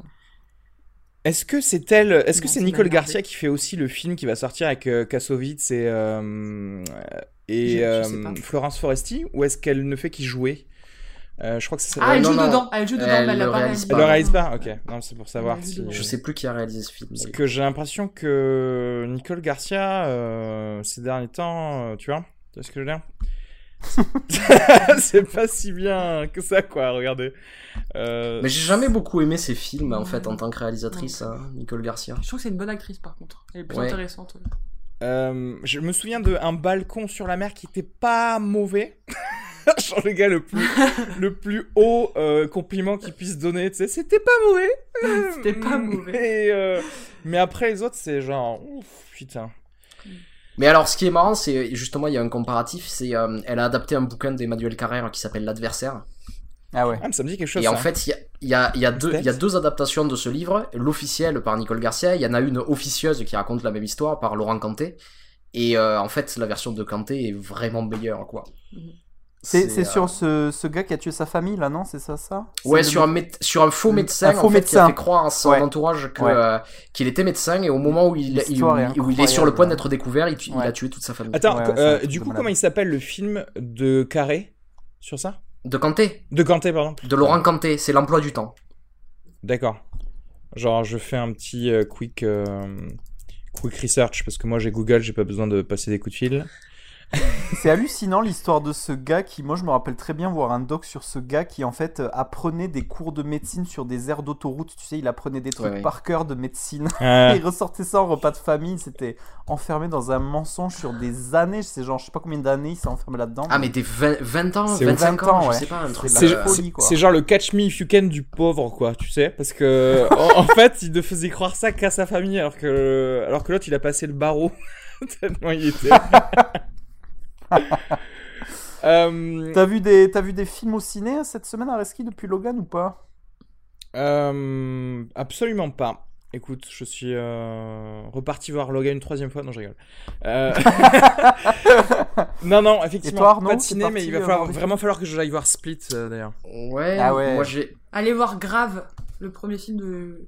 Comment elle s'appelle? Julia Ducournau. Julia de Cournot. Ouais, euh, ça sort euh, le film. 8 Ah, mais c'était hier le 8. Je... Euh, Non, non, non, ça sort le... la semaine prochaine. Ça, Ah, 15, parce que moi j'habite, j'habite en Belgique et il est déjà sorti, pardon. D'accord, ok. Putain, d'où ça Ouais. sort Je en va Belgique faire un. On va en faire un, on va en Ouais. faire un épisode d'ailleurs. euh. Ah, Ouais, ouais. Mais attends, je comprends pas. Euh, Camille, t'es en train de me dire que c'est une réalisatrice fran- française? Le film sort d'abord en, Fri- en Belgique Qu'est-ce qui se passe? Bah ouais, je pense que le film a été tourné intégralement à Liège, ça doit être pour ça. Ah, d'accord. Puis il y a une coproduction belge aussi, alors ça doit être D'accord. Ils se sont fait leur, ils se sont Ouais. fait leur petite euh, astuce. euh. Et euh, du coup, ouais, euh, non, moi j'ai pas vu de spécialement de nouveaux films au ciné. Vous, quelque chose à dire? Un petit big up euh, grave du coup que- pour Camille. Qu'est-ce que t'as aimé dans un film d'horreur au cinéma? Bah, c'est un film sur le cannibalisme. C'est hyper bien, quoi. Et puis, elle a, non, mais c'est vrai parce que elle expli- j'étais- elle a- je suis allée à une séance où la réalisatrice était là. Euh, et elle expliquait euh, que ce qui lui a donné envie d'écrire ce film sur le cannibalisme, c'est qu'elle dit quand on mord quelqu'un, elle dit il y a toujours ce moment où on a envie d'aller vraiment profond, d'essayer de toucher la chair. Elle dit à partir de là, j'ai écrit ce film. Et faut, faut le voir quoi. Non, puis c'est quand même c'est incroyable. C'est l'histoire d'une une jeune fille qui est étudiante en qui va être vétérinaire. Elle a 16 ans, elle est surdouée, elle a rentre déjà en école de vétérinaire. Sa sœur a fait des études de vétérinaire. Ses deux parents sont vétérinaires. Et elle se retrouve dans cette espèce de bâtiment, euh, une architecture des années 70, très flippant au milieu de nulle part. Et là, après, c'est incroyable. D'accord. Mais ceci dit, un film interdit, il est bien interdit au moins de 18 ans, non? 16 ans, je crois. 16 ans. Ah, que 16, quel dommage. Euh, c'est dommage, moi je m'attendais à, à ravoir un martyr, tu sais, parce que martyr il était interdit au moins de 18 ans, il me semble. Ouais. Ouais. Ah ouais? Ouais. Je me souviens que c'était Ouais, assez X, spécial. rappelle, ouais. Euh, d'accord, c'est quand même gore, on est d'accord, on va pas se- s'emmerder. Ouais, c'est- ouais. Mais on peut, on peut, on peut aller. Moi, j'irai le samedi, ça. hein. Ouais, carrément. Les trucs bien dégueulasses. Ouais, C'est cool. tellement rare au ciné en plus, donc, euh, Mm. donc ça vaut le coup. Et, euh, et Duck, un film que t'as vu récemment au ciné ou pas? Euh, ouais, ben, un film pas mal que j'ai vu, c'est 20th Century Woman. Ah, tu l'as vu, de finalement Mike Mills. Ouais, je l'ai vu. Qui est. Euh... Bon, je pense pas que c'est un film qui me restera euh, jusqu'à jusqu'à la fin de l'année, quoi, mais, euh... mais c'est assez intéressant. C'est l'histoire d'un euh, adolescent qui est. euh, dans, à la fin des années 70, euh, qui est euh, élevé par euh, des femmes, c'est-à-dire euh, sa mère, euh, leur colocatrice et euh, une, une adolescente un peu plus un peu plus âgée que lui dont il est amoureux et c'est euh, c'est sur ça et ça parle vraiment de la fin des années 70 de euh, du début du mouvement punk tu vois de euh, comment on est passé du hippie au punk euh, la mère qui est un peu dépassée par tout ce qui se passe et, euh, et comment ce comment ce gamin grandit dans dans, dans cet environnement là euh, c'est très bien joué Ouais. Euh, Est-ce que Annette Bening Et- mérite son, sa nomination aux Oscars ou pas? Elle était nommée aux Oscars? Ouais, il me semble, hein, non? Il me semble, non? Je sais pas peut-être Je crois. ouais. Euh, Contre. euh, Enfin, contre. Euh, Emma Stone et tout ça, hein, enfin voilà. Euh, D'ailleurs, attends, d'ailleurs, c'est Emma Amy Stone. Adams. C'est Emma Stone qui a gagné, on a oublié de le dire, mais. Enfin, tu vois, autant j'ai beaucoup aimé euh, La La Land, autant euh, je, jamais, je, enfin, jamais je donnerai un Oscar à Emma Stone pour ce film. Quoi. Enfin, ça me ça me bizarre, quoi. Elle fait... Oui, et après, après, on en revient à la discussion de la dernière fois. Mais qui mérite son Oscar, quoi, j'ai envie de dire. Euh, Casey Affleck, il mérite trop Ouais, mais tu vois ce que je veux dire, c'est toujours subjectif. C'est ou qui, ou qui ne le mérite pas. Enfin, c'est très difficile. Emma de- Stone. Et tu sais, c'est c'est trop marrant parce qu'il y avait, euh, il y avait Amy Adams qui était nommée aussi Ah ouais. pour. euh, Et, et en fait, c'est trop marrant parce que j'ai écouté un podcast où il y a justement pour en revenir à ce côté de Robert Redford qui joue trop bien le gars au téléphone. Et effectivement, Amy Adams, ça joue vachement bien. La meuf qui lit un livre dans Nocturnal Animals. Ouais. Et, Mais et d'ailleurs, en fait, il y a le, jour- un journaliste, euh, journaliste anglais qui il rencontre, il croise Amy Adams. Il veut la complimenter sur ça et il y a un quiproquo parce qu'elle croit qu'il la prend pour une conne en fait. Il, elle- il lui dit Ah, vous, vous jouez vachement bien la meuf qui lit. Et elle dit Pourquoi? Parce que j'ai l'air conne en fait. et du coup, le gars il s'embrouille. Il dit Mais non, mais c'est parce que vous lisez bien. Et du coup, elle se barre. Il est dégoûté le mec. mais d'ailleurs, en plus, elle a été nommée pour euh, Arrival et pas pour, Pour les Nocturnal je crois. Animal. Non, pour les En deux, même je temps, elle fait pas grand chose dans Nocturnal Attends, tu peux pas euh. être nommé pour deux films. euh, sinon, Tu t'as deux places, t'as deux fois plus de chance. Ce serait trop bien. Mais non, mais moi, ce que j'avais entendu, alors à confirmer, mais c'est qu'elle était nommée dans deux films et du coup, ça séparait ses votes en deux. J'ai pas, j'ai Je compris. suis un truc même pas sûr qu'elle ait été nommée une fois en fait. Euh, ok, peut-être. Alors je me. trompe. Attends deux secondes. Je Amy. Adams, on, on- on va y aller tout de suite, hein, Yes, yes. puisqu'on est dans la fameuse ère Google. Non, mais je suis Euh, à peu près sûr que c'était pour euh, Arrival, ce qui me semble bizarre. Euh, parce que Elle, parce que euh, c'était mieux. euh, Ok, elle est nommée pour ni l'un ni l'autre. Quoi? Ah, ok. Donc, rien à voir. Mais je comprends pas. Alors. Rien à voir. Elle est nommée pour. Elle était pas nommée donc. C'est ça que t'es en train de me dire. T'es sûr? Ah, Exactement. Alors c'était peut-être pour les. Du coup, euh, peut-être qu'elle a été Ah, nommée deux fois pour les. Golden Globes. Ah, Ah, possible. Exact, exact, exact. Euh... Non, une seule nomination aux Golden Globes pour Arrival. pour Arrival. Ok. D'accord. Mais attends, ah mais c'est- tu sais ce qui me fait me tromper, c'est la fameuse euh, vidéo Hollywood Reporter où ils ont fait un table read, enfin pas, pas un table read, un around the table ou je sais pas quoi avec des actrices. Et il, il me semble qu'il y avait Amy Adams avec euh, avec euh, Isabelle Huppert et des gens comme ça. Et d'ailleurs, je sais du coup, je sais pas du tout si ce que j'ai dit est vrai et que Annette Bening était dedans. Ouais, d'ailleurs, euh, non, en fait, Annette Bening n'est tout simplement pas du tout euh, nommée en fait. Ouais, effectivement. J'ai dit, j'ai dit de la merde. Hashtag. euh, Donc voilà, on est parti sur 5 minutes. Vous pouvez effacer de votre mémoire ces 5 minutes. qui- Mais nous, on garde tout. Useless. C'est comme ça qu'on sait qu'on s'est trompé et que c'est du vrai journalisme, tu vois. On va Ben, chercher sur nous, au moins, on, on apprend de nos erreurs et on, a- on arrête le podcast, euh, le podcast tout de suite. euh, Exactement. c'est terminé. C'est C'est le dernier terminé. épisode. Nous nous sommes trompés. Nous avons nous décidé de nous retirer de la vie podcastale. Euh, bon, euh, d'autres choses à rajouter de votre vie de tous les jours? Quelque chose? Euh, Euh, Acheter du de la chocolatine? Moi, j'ai vu, euh, j'ai vu euh, Lion. J'ai vu Lion. Hein? Euh, de, de façon anecdotique, du coup, je suis assez content parce que je suis pas allé au cinéma le voir, mais j'ai eu une chance incroyable, c'est que c'est ma sœur qui m'a prêté une, une copie DVD presse en fait, ça c'est rigolo. C'est c'est- c'est un truc trop marrant, c'est une pote à ma sœur qui a emménagé, qui habite aux États-Unis, et qui a emménagé chez une meuf qui bossait à la Paramount. Et ce qu'il y a, c'est que cette meuf a jamais fait le changement d'adresse, du coup, cette pote à ma sœur, elle reçoit des copies presse Oh, chez elle c'est comme ça. trop bien Bon bref, et du coup on s'est maté euh, Lion. Euh, c'est assez, euh, c'est une petite crème glacée en fait, super anecdotique. Euh, et c'est assez marrant au parce que film, c'est le film à Oscar, quoi. C'est le film qui Ah ouais, mais des clairement. Oscars, quoi. clairement, et alors c'est marrant parce que le film clairement a une, a une esthétique de pub pour iPhone et de pub pub pour parfum, tu vois.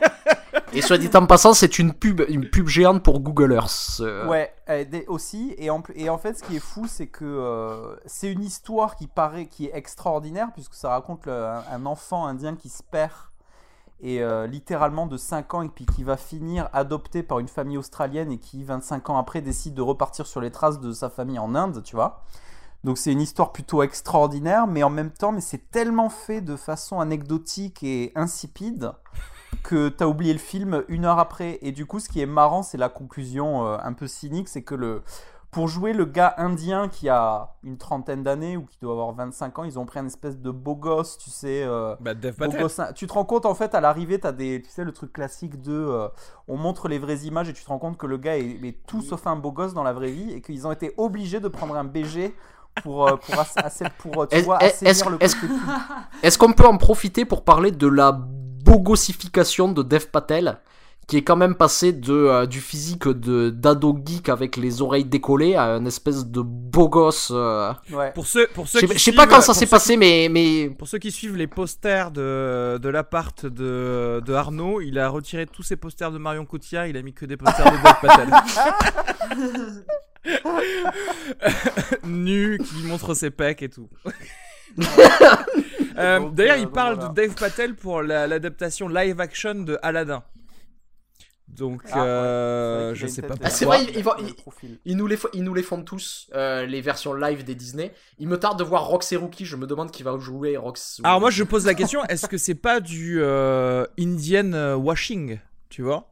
Parce qu'ils vont prendre un, Ind- un Indien pour jouer un, un Persan pour Aladdin. Donc, Alors, Donc, cela dit, cela dit, dans euh, le conte original Aladdin, il me semble que euh, ça se passe en Chine. le conte original de qui? Eh ben, le, Ouais, le mais conte des- le- dans le là, c'est Disney qui fait comme euh, euh, Livre de jungle. C'est-à-dire qu'ils vont rechanter les mêmes chansons, hein, je crois. Oui, oui, mais donc, donc, donc eux, eux, c'est clairement, ils devraient prendre un acteur irakien en fait. ouais, c'est ça, que tu- tu exactement ce que je dis. Ou alors ne plus nous faire chier avec le whitewashing de Tilda Swinton sur Doctor Strange, tu vois. Mais voilà. Euh, ouais, non, euh, Lion, du coup, ça me- tu me donnes moyen envie de le voir, tu vois. Genre. Bah, euh, Bah, bah, en Non, fait, mais en après, ça se regarde, il est pas horrible. Non, comme non, film, ça, quoi, non, mais, clairement, c'est- c'est-à-dire que je l'ai, je l'ai regardé. Alors j'étais très mal à l'aise parce que euh, ma lovely wife, elle était pas, elle avait passé une mauvaise journée, donc à partir de 5 minutes du film forward, elle a fait que pleurer tout le film, tu vois.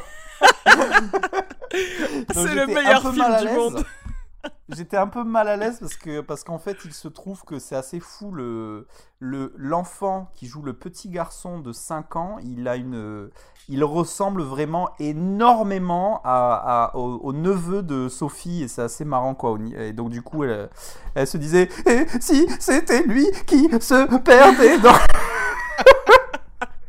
Donc du coup, non mais voilà, c'est c'est mais c'est anecdotique, c'est c'est pas nul en fait, tu vois, mais c'est clairement Oscar bait euh, à fond quoi, tu sais, la belle histoire, euh, l'adoption c'est cool, euh, le monde est beau, on s'aime tous, etc. quoi. Ouais, d'accord. Ok. Très bien. Bon, bah, je pense que je vais terminer ce podcast, quoi. Je vais, euh, par executive action, je vais dire que c'est terminé. Je vous fais tous des poutous. Abonnez-vous euh, au podcast, euh, allez aimer la page euh, sur Facebook, allez nous mettre un commentaire sur, euh, sur iTunes. Euh, donc faites-le et on vous dit à très vite, à la semaine prochaine pour un épisode sur Grave qu'on aura tous vu et on aura eu tous très peur euh, au cinéma. Euh, merci à tous Merci. Merci. Bien aimé. et euh, je vous dis, euh, je vous dis à la semaine prochaine alors. Bisous, bisous, bisous. Euh, bisous. Ciao. Salut. When you make decisions for your company, you look for the no-brainers. If you have a lot of mailing to do, stamps.com is the ultimate no-brainer. Use the stamps.com mobile app to mail everything you need to keep your business running with up to 89% off USPS and UPS. Make the same no-brainer decision as over 1 million other businesses with stamps.com. Use code PROGRAM for a special offer. That's stamps.com, code PROGRAM.